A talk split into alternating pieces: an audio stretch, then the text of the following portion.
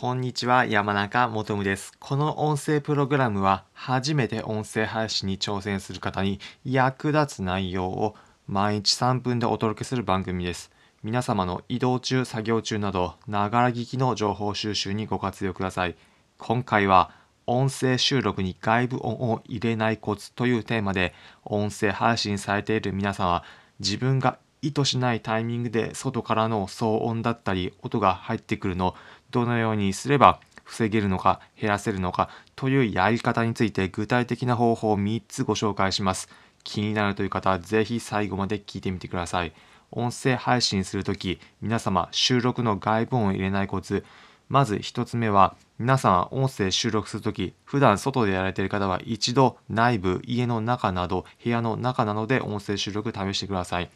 外散歩しながら収録するのが習慣という方もいるかと思います。ま、ただ、外で収録するとどうしても外部音が入ってくるのは常となってきます。誰もいないところだから大丈夫と思っても意図しないタイミングで救急車の音が入ってきたり、または別の騒音が入ってくるなどという機会もあるかというふうに思います。そういった場合を防ぐためにも一度内部で撮ってみる。これも試すことを一つのポイントとして挙げます。そして音声収録で外部音が入らないコツ2つ目が夜の静かな時間帯または早朝の時間帯に収録する。これがポイントです。なぜかというとこの時間帯騒音だったり外部の音が鳴る可能性が低いからです。もちろん先ほど一つ具体例で挙げた救急車という観点であればこの時間帯も鳴る可能性もありますが昼間の日中の時間帯に比べて外部からの意図せぬ騒音が入る可能性が低いからです。例えば、皆様地域によっては、夕方の5時だったり6時頃になると、皆様5時になりました。お家に帰りましょうというようなアナウンスが市から流れる、区から流れる、町や村から流れるというのいうような方もいるのではないでしょうか。そのように自分が意図しないタイミングで外部からの音が入ってくる。この観点で言えば夜の静かな時間帯または早朝の時間帯であればこのような外からの意図せぬ音が入ってくることこの可能性が低いので音声配信の収録するタイミングこの朝早くだったり夜の静かな時間帯に変えてみる。これも一つのの対策として、えー、挙げます。これが2つ目でした。そして3つ目。それが音声収録する時のマイクを外部音が入らないような設定ができるマイクにしてみるということです。こちらについては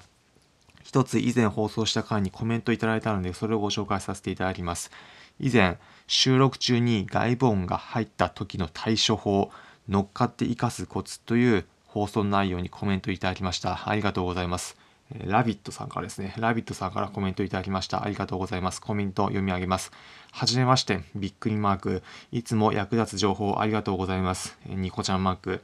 私は山中さんおすすめのマイクを使用しています。音符マーク。あくまで体感ですが、マイク使用すると音質が良くなる代わりに外部の音も拾いやすくなる気がしていました。今回の放送を聞いて外部音が入った時も焦らず活用するのも面白いなと思いました。びっくりマーク。ありがとうございます。ニコちゃんマーク。ということでコメントいただきました。ありがとうございます。この放送回では外部の音が入った時にどのようにうまく皆様の音声配信に活かすかというコツについてお話しさせていただきました。こちらの放送回気になる方は以前の内容を聞いていただければ幸いです。この放送回でも外部の音が入ってくるときどのようにすればいいのかということにお話しさせていただいたんですが、そもそも外部の音ができるだけ入らないようにマイクを工夫するというコツがあります。今この音声皆様聞いてくださっている方、今自分もマイクを使って収録しているんですが、マイクによっては外部音が入らないように設定を工夫することができます。例えば今この使っているマイクだと音を収集する範囲の角度を設定することができるようになっています。マイクから見て90度の角度だったり60度30度というようにどの方角に対しての音を収集するかというのをマイクによっては設定できるものもあります。また今使っているマイクだと放射状に音を収集するのではなくそのマイクの周りだけの音を収集するというような設定もできるんです。今ちなみに今使っているマイクもう少し具体的に紹介すると音声機器の老舗メーカーの手話の、えー、出している MV88 プラスというマイクを使っているんですがこちらのマイクだとマイクを自分の使っているスマートフォンに接続してスマートフォンの専用のアプリでモーティブオーディオというものがこのマイクだと設定されているんですがそちらのアプリを使うとアプリ上でどの方角に対して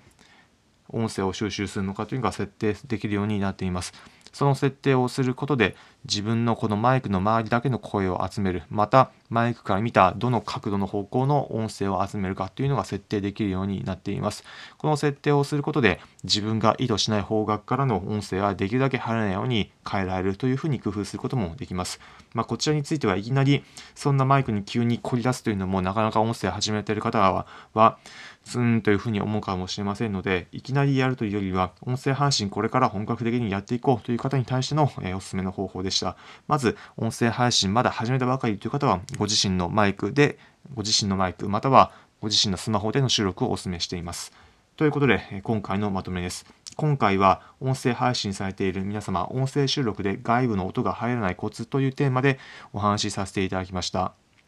方法は3つあります。1つ目音声配信。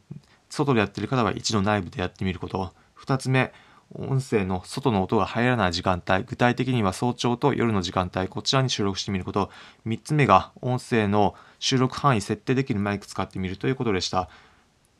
この音声の設定のマイクについて気になる方は、マイクの、私が今この皆さんが聞いてくださっているマイクについては、リンクこのマイクの、え、リンク先ですね、の本紹介先は、え、説明欄のところに貼っておくので、そちらからどんなマイクなのかなと気になる方はチェックしていただければ幸いです。今回の内容参考になったという方は、え、いいねの高評価、またこの音声プログラムのフォローのボタンをポチッと押していただければ幸いです。この音声プログラムは初めて音声配信に挑戦する方に役立つ内容を毎日3分でお伝えする番組です。皆様の移動中、作業中など、ながら聞きの情報収集にご活用ください。コメントもお待ちしております。私も次の放送からはできるだけ外部の音入らないようにいろいろ試すことにしましたなどコメントいただければ幸いです。いただいたコメントを読ませていただきます。今回の放送を聞いて皆様も少しでも外部の音が入らないような聞いてくださる方に伝わる内容の放送できるようになっていただければとてもありがたい限りです。また、音声のこの配信している内容、自分の配信時にも後で振り返って活かしたいという方向けに音声配信のエッセンスすべて Twitter でまとめております。気になるという方は、リンク先を説明欄のところに貼っておくので、Twitter もチェックしていただければ幸いです。また、音声配信されている方、一人で話すだけでなく、どんな風にやっているのか、いろんな人のやり方も気になるという方向けに、音声配信者の語り合う会を、今、一旦毎週土曜日の午後2時、14時に、えー、やっております。音声配信サービスのスタンド FM 上でやっているので、気になる方は山中求む、または3分でわかる音声配信のコツなど検索していただければ、スタンド FM 上で出てきますので、毎週土曜日14時、午後2時からお待ちしております。ということで、皆様、いかがだったでしょうか？今回の内容、少しでも皆様の参考になれば幸いです。それでは、皆様良い一日お過ごしください。また次回お会いしましょう。それじゃあ。